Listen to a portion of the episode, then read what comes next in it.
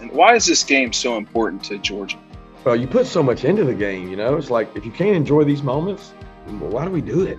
You know, if I can't embrace my family and hug them and love it and see the fans that stuck around for it, that's what it's all about to me. I mean, like, that's I had a coach a long time ago tell me, if you can't enjoy those moments, then then why are you in the business? And the players, you know, they work hard, guys. They they, they practice so many times a week for this one game. And, you know, I want them to enjoy it. I want them to see the emotion of it. It, it doesn't matter to me that it's Florida. It matters to me that it's our team and, and they won. How much have you seen him grow from that point, the first game he's played in, to tonight, whenever he's breaks the S E C record for completion percentage over thirty plus attempts? Oh, he did, huh? Yeah. Well, good. That's what really good coaches do. They they look at the personnel, and that's something that we've had to do as we learn this team early in the season. You know, where do we put the guys? What's the best fit? What's the best routes? What are the best things that, that we can do as a staff to put these guys in a a situation they can be successful? And Coach Bobo's done a good job of that. You know, Tyler, uh, Tyler Beatty a little bit there. He went for two hundred ninety-four yards today. Um, um, yeah, I guess he did go two ninety-four. I mean, he's a great player. I've been saying it for a long time. He's probably the best player that nobody's talking about. You know, he's really the engine that drives us. He's a competitor and showed it tonight. Oh, welcome in to the latest episode of that S E C podcast. I'm your host, Michael Brennan. I go by S E C Mike on Twitter, and flying solo for this episode, Cousin Shane lost in the California Palm Springs desert. Hopefully he'll be back, finds his way home, back to his hotel room to hop on the line for the next episode. But hey, I got a good idea for a show here. Put out my updated S E C Power Rankings. First look ahead to the twenty twenty-two season, and those have gone pretty viral. So I thought, hey, not a whole lot going on. We've been talking a lot of Georgia, Alabama. Here's a great way to talk about all fourteen S E C teams. So, hey, that's going to be the show topic for today. And uh, before we get to that, though, as always, we like to start with some viral clips if we can. And if you missed it, we got two really good ones here. Stetson Bennett on Good Morning America here on Tuesday morning. Looked like uh, he barely slept. I don't want to say he was hungover. I don't even know if he drinks or anything, but uh, sure looked like he had a good time last night. And uh, I, th- I thought Georgia fans in particular would appreciate these comments from uh, Stetson Bennett. Bennett is joining us live. Stetson, good morning, my friend. How you feeling this morning after that incredible performance last night? Have you had a chance to get any sleep? Uh, you know, a few hours. Um Not many. Uh, I've been been wondering about. Uh, yeah, no, not many. Well, you're gonna have plenty of time to sleep. Congratulations. Now, if you didn't know, the uh, national champions, they got to wake up in the morning and held hold a press conference, talk about uh, you know what the win means to them and everything, and how brutal. I mean, can we not wait till we get to Athens to do this type of stuff? And this is what you get. I mean, a guy fresh off partying. I remember Joe Burrow. He did something similar like this. He He was bloodshot eyes there after uh, the, the cash grab there when they beat Clemson for the national championship. So, hey, time to do away with this. Let let these players cut loose. Let the coaches cut loose. But uh, one other clip, flipping to the other side here.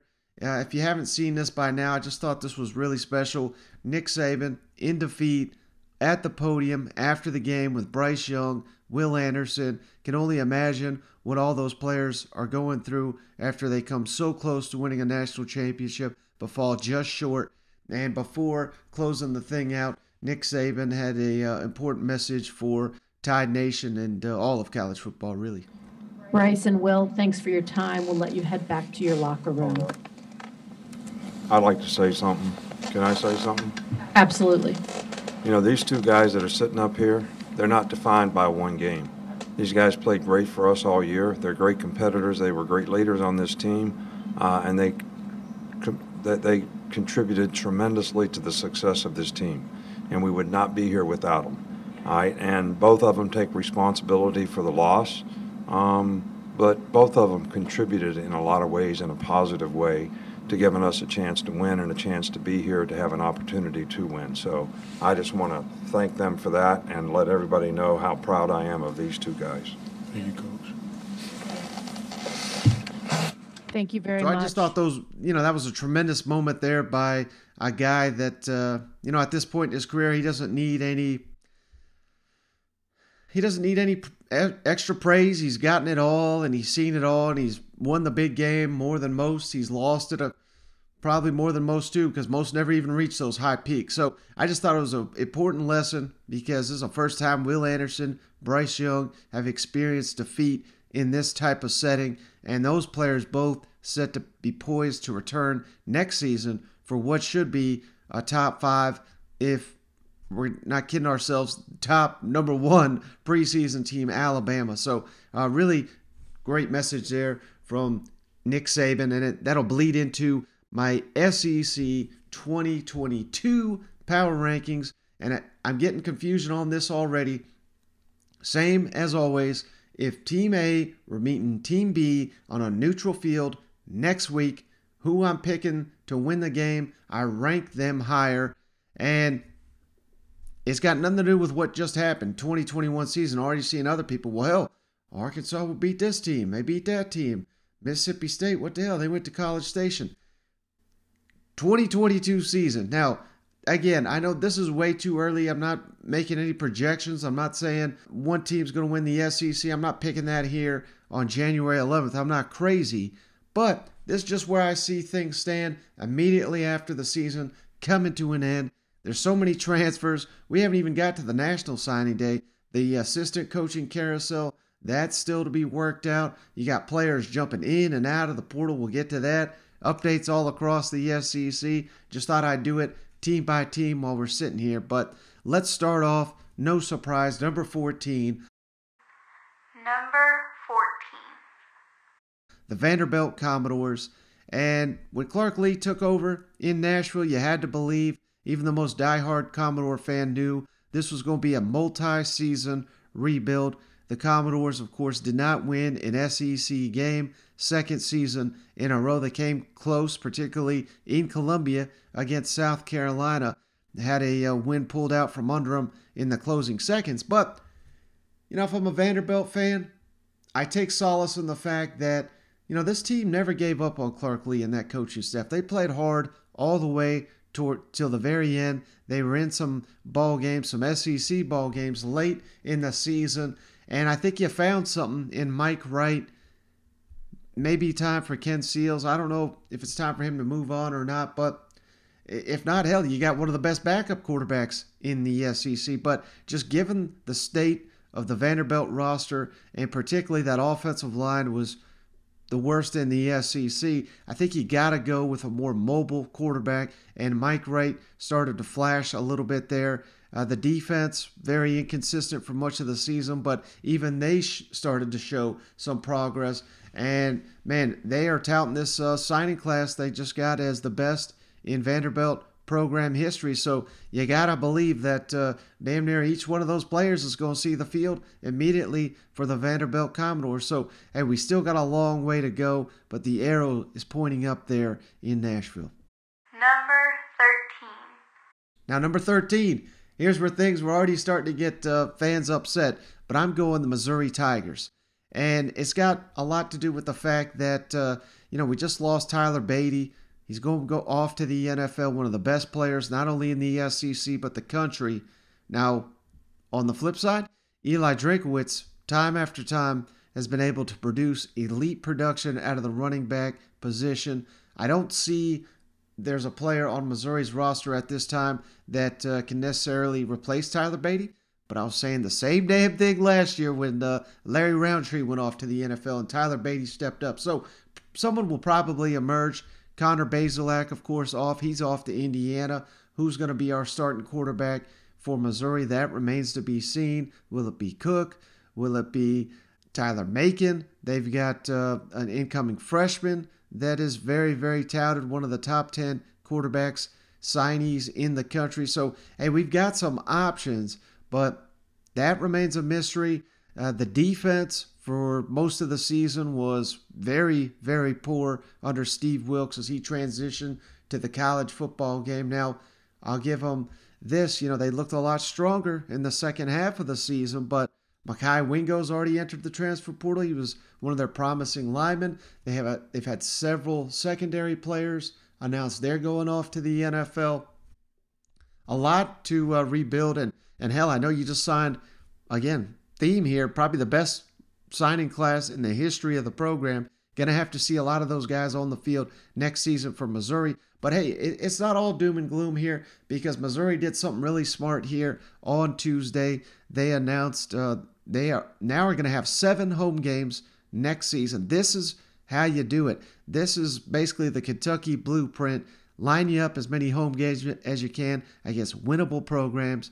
For some damn reason, Missouri was set to open next season at Middle Tennessee. So we've taken that game off the schedule, replaced it with a home game against Louisiana Tech.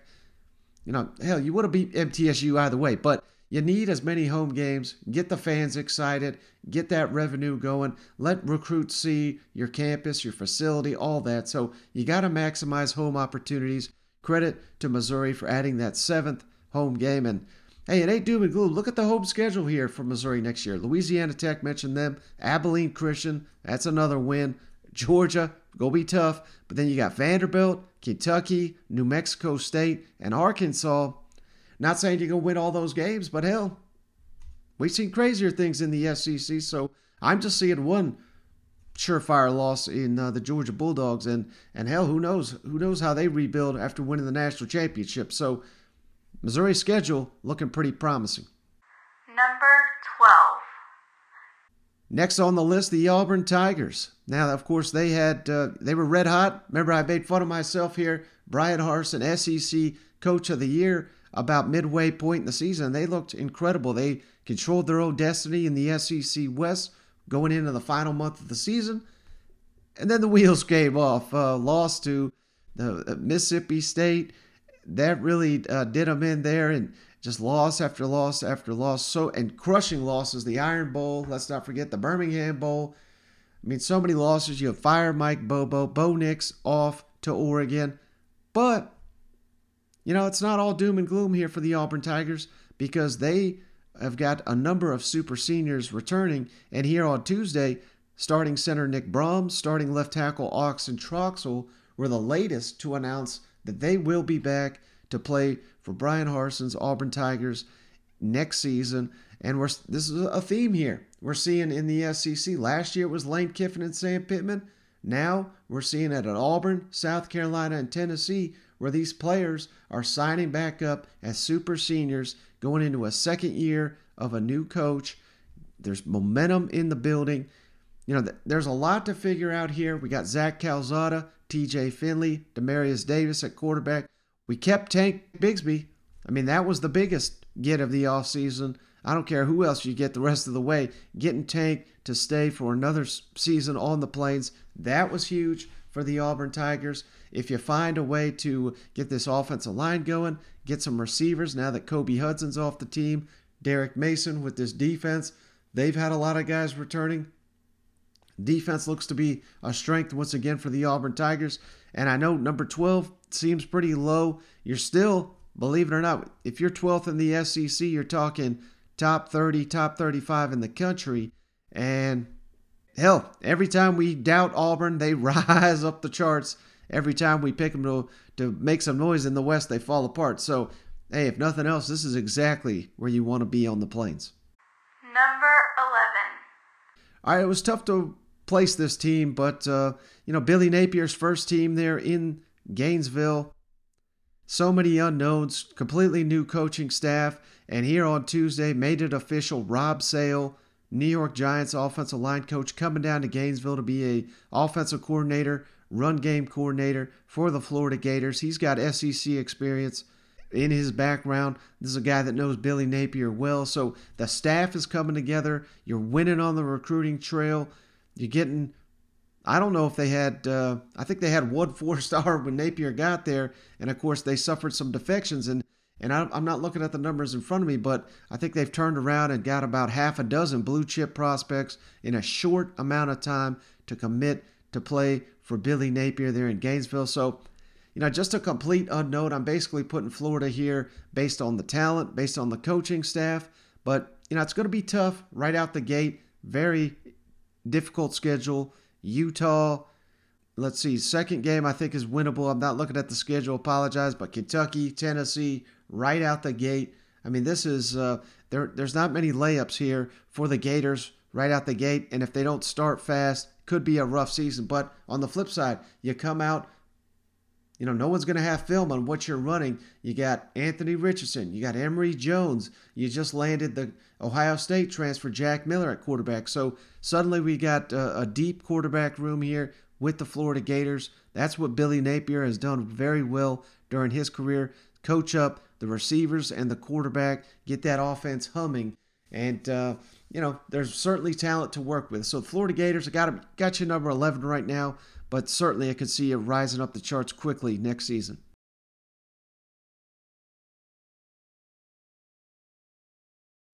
Number ten. Now here's another one. I just don't really know where to put the team. Was it all Coach O? Was it all the roster? The roster was in a tough spot. But, uh, hey, this team's got a lot of heart. We saw it there in the Texas Bowl taking the field against Kansas State. But what will it look like under Brian Kelly in the first season? I suspect they're going to start slow, finish strong. So that's kind of why I got L S U Tigers number ten in the S E C as of uh, January eleventh. Now, they've had, they got a lot of holes. And Brian Kelly says we're going to attack this thing via the transfer portal. They've already started to do that because Arkansas team captain, former starting defensive back Joe Fouché, announced here on Tuesday he's an L S U Tiger. He's coming home. He's not alone. Louisiana Lafayette D B Makai Garner, a multi-year starter for Billy Napier at Louisiana, now a member of the L S U Tigers. So quickly, we're seeing the wheels in motion. Of course, we got Miles Brennan recommitted to the program, Walker Howard, Garrett Nussmeier. I mean, we've got some intriguing options at the quarterback position. Kayshawn Butte, possibly the best receiver returning in the S E C. Got to fix offensive line. That's got to be a huge, huge, huge area of concern for Brian Kelly and company this offseason. What's his defense going to look like? You know, I think we take for granted that L S U's defense is always going to be dominant. They got plenty of good players on that side of the ball. It's going to be very interesting to see what they do in uh, Matt House's system.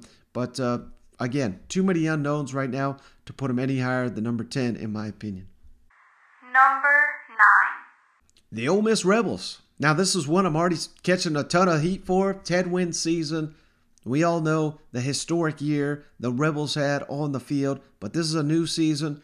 Two coordinators gone.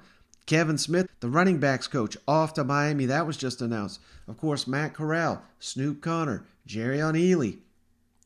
A lot of offensive talent off to the N F L as well uh, on the defensive side of the ball. So, you know, I don't want to say a total rebuild here because that's not fair because Kiffin and company, they signed a, a good class their first cycle there in Oxford. So those players are going to start to be coming up to speed, but a lot of unknowns. And I really am waiting for Ole Miss to land a transfer quarterback before I really know how to gauge what they've got here. You know, we've seen Luke Altmaier a little bit, not very impressive, but hell, he's a true freshman playing in a, a system that uh, anytime you take out, you know, one of the top quarterbacks in the country, there's going to be a significant drop off.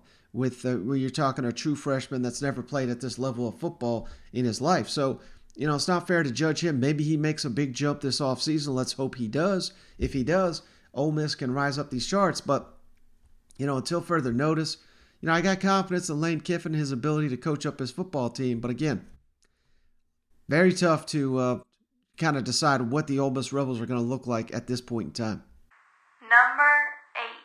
South Carolina Gamecocks, maybe too low. I mean, hell, they, they did beat some quality teams here at the end of the season, and they beat the hell out of North Carolina in the bowl game. Love to see that. But, of course, the big story here, a lot of upperclassmen returning for Shane Beamer's Gamecocks. And, of course, that's going to just add to the roster bonuses of Spencer Rattler, Austin Stogner, both from Oklahoma. And then here, just this week, we've had it. Man, they've, they've been cleaning up in the transfer portal. Wake Forest running back Christian Beal, he's a Gamecock. James Madison receiver Antoine Wells, Gamecock, tearing up the J M U record books. He's he's a redshirt freshman we're talking about. First in program history in touchdowns, ninth in receiving, ninth in receiving yards. Oh, now he's a Gamecock. Terrell Dawkins, N C State defensive line, he's a Gamecock. Damani Reed, Central Michigan safety, he's a Gamecock. So that all happened this week. We're talking six transfer additions, and we ain't even till halfway through January. So, hey, credit Shane Beamer and that coaching staff. They're doing what they can to add depth, to add quality players to their roster, and they're getting guys that have played at, in major college football, so they should be ready to go. You know, we're not talking, aside from the J M U guy, you know, last season, a lot of F C S trans, they were they were basically taking who they could get. And, hey, they identified some good players. You know, let's not talk down to Jason Brown and, and E J Jenkins. They certainly made an impact for the Gamecocks this season. But if nothing else, hey, that speaks to uh, Shane Beamer and company's ability to, uh, to target, identify, and land these transfers to come to Columbia. So, hey, South Carolina's going to be a dangerous, dangerous team next season. Certainly could see them climbing up these charts pretty quickly. Number seven. Mississippi State Bulldogs. You know, I, I feel like a lot of luster taken off their season after losing the Egg Bowl, after losing the bowl game in just uh, embarrassing fashion here. But, hey, let's not forget, it wasn't that long ago Mike Leach got to town and Will Rogers tearing up the record books. Mike Leach's system, year in, year out, produces at a high level. Last offseason, we added Mekhi Polk. Now he's off to the N F L after tearing up the record books. And we just landed Northwestern safe receiver Jordan Mosley. Uh, he's a hell of a target. Former, he was going to go to Tennessee. Then Pruitt got fired. He went to Northwestern. Now he's coming to Mississippi State. And he's not alone. West Virginia safety Jackie Matthews, who had forty-three tackles, a sack, and an interception last season for the Mountaineers. Both of those players announced this week they're headed to play for Mike Leach, Mississippi State. And uh, we know Zach Arnett, one of the most underrated defensive coordinators in the country. He does wonders with that group, considering the talent that he has to work with. And the talent's just getting better because this is uh, going to be their second signing class there in Starkville, where you know, they're identifying players that can fit their scheme, and that is what Mike Leach has, you know, that's all he talks about is repetitions, repetitions, repetitions. And that's why we saw Will Rogers and the receivers take a jump in year two. Now we got to get this offensive line solved. We got to uh, restock the defense with uh, some key players moving on to the N F L, but bright things ahead for Mississippi State, no doubt. Number six.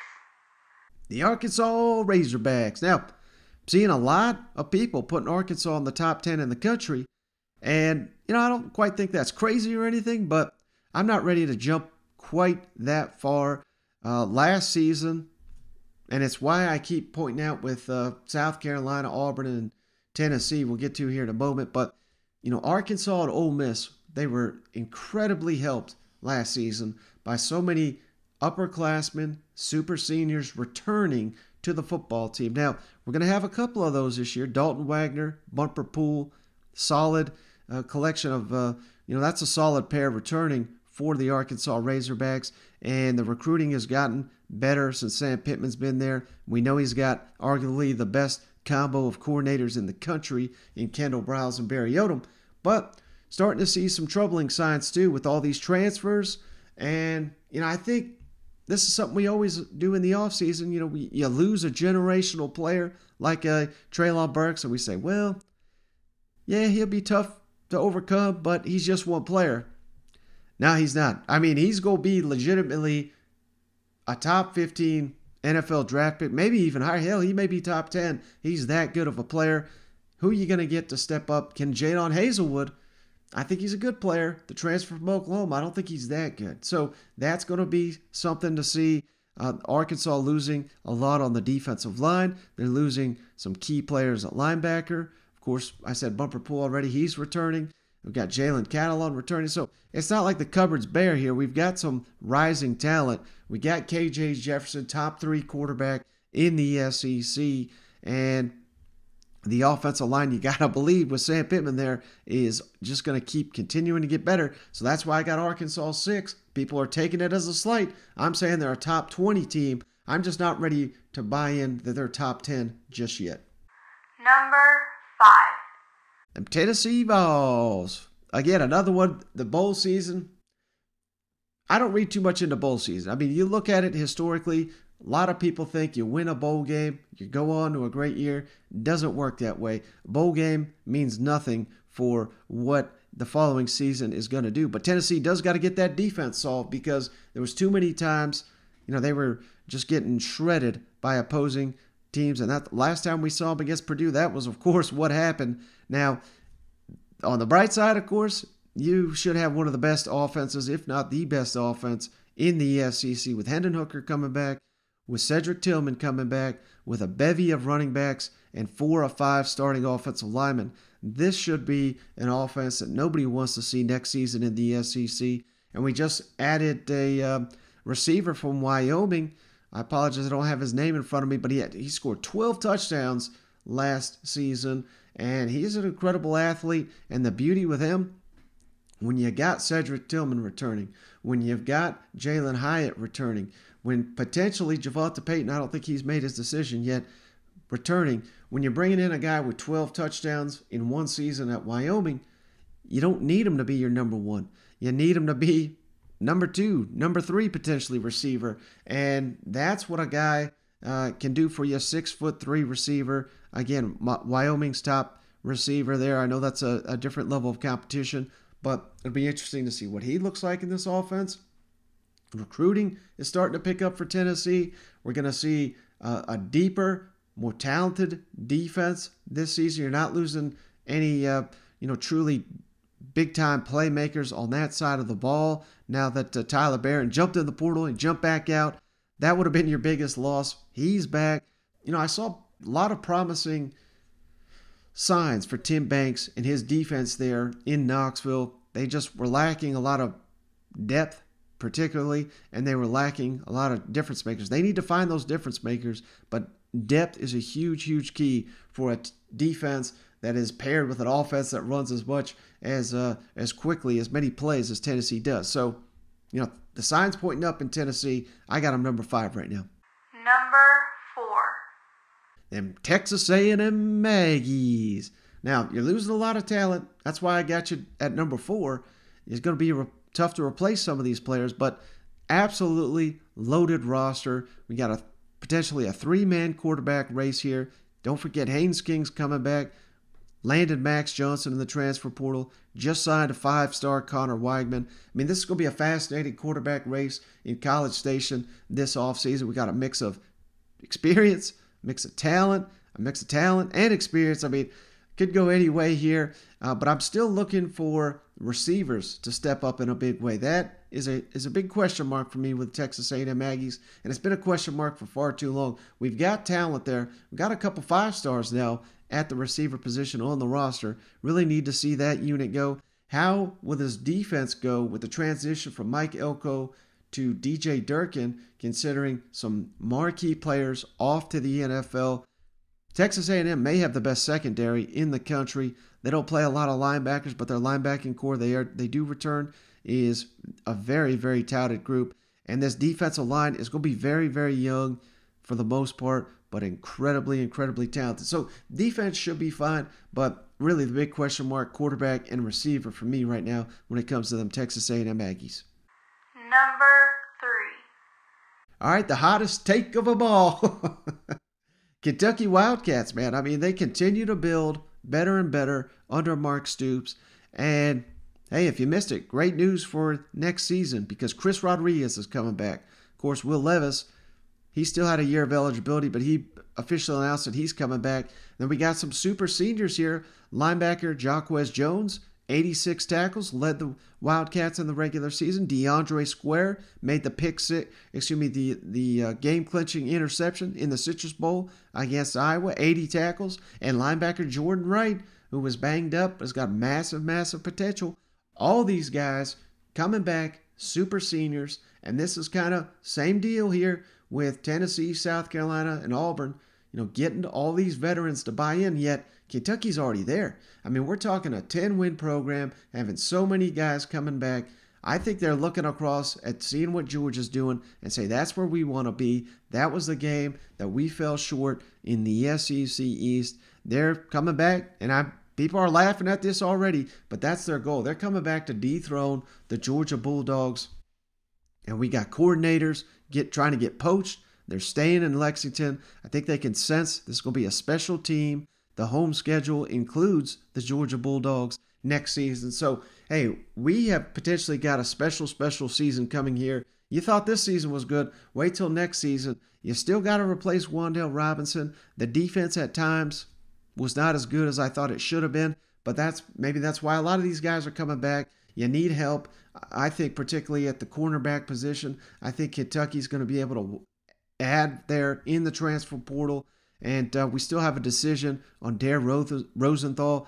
Could he he could come back to be your left tackle next season. We'll see what happens. But right now, I got Kentucky number three. Number two. All right, number two here. This might be a little controversial, but I got the Georgia Bulldogs, reigning national champions. I don't think anything I say negative about the Bulldogs is going to matter at this point because Dog Nation is on cloud nine coming off this national championship, and they'll be right in the thick of it next season without a doubt. But, uh, hey, this early, we just don't know. Hell, we don't know. Stetson Bennett, is he going to come back? J T Daniels, is he going to come back? Caleb Williams, is he coming aboard? I mean, I want to put the cart before the horse. We just signed two five-stars. I mean, we have got quite the, the quarterback battle brewing already, and, and that's before adding potentially anyone else. And Georgia's got as talented a roster as anybody, but they're going to have to replace a ton on defense in terms of talent, in terms of leadership. That's going to be incredibly difficult. I would imagine George Pickens will go off to the N F L now that he's won a national championship. But again, that's just me speculating. We got some running backs going off to the N F L, so there's a lot of pieces that have to be replaced for the Georgia Bulldogs. But let's not kid ourselves. They're going to be the favorite to win the East. Some people are going to be picking them to win the S E C, and I got no problem with it. But right now, for me, Georgia number two on the power rankings. And then, of course, so that leaves only number one. Alabama, number one. We've been kind of suggesting it for about a week now here because uh, just looking at what they got coming back. Bryce Young, Will Anderson, both returning with uh, arguably the best roster in all of college football, returning with them. Now, they have taken a little bit of a, a hit here because this has pretty, been pretty wild here on Tuesday, but five players hitting the portal. Tight end Jaleel Billingsley, you know, he didn't factor in too much this year. He was in the doghouse. Drew Sanders, linebacker, who was a five-star, who uh, projected as a starter to, to start the season. He's in the transfer portal. Quarterback Paul Tyson, quarterback depth there. The great-grandson, of course, of Bear Bryant. Linebacker King Makuti. No idea if I said that right. Probably didn't. And offensive lineman Tommy Brown. So it's interesting that uh, they've had so many defections via the transfer portal. But all that's going to do is line up them Crimson Tide to turn around and take five players eager to compete for a national championship, and probably they'll get the five best players in the damn transfer portal because that's what Nick Saban does.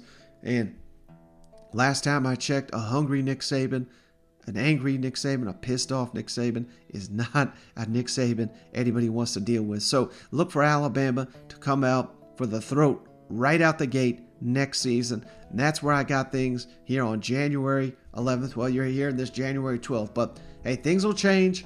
Just want to have a little fun, reference all fourteen S E C teams and what's going on around the league. But that's going to do it on this episode.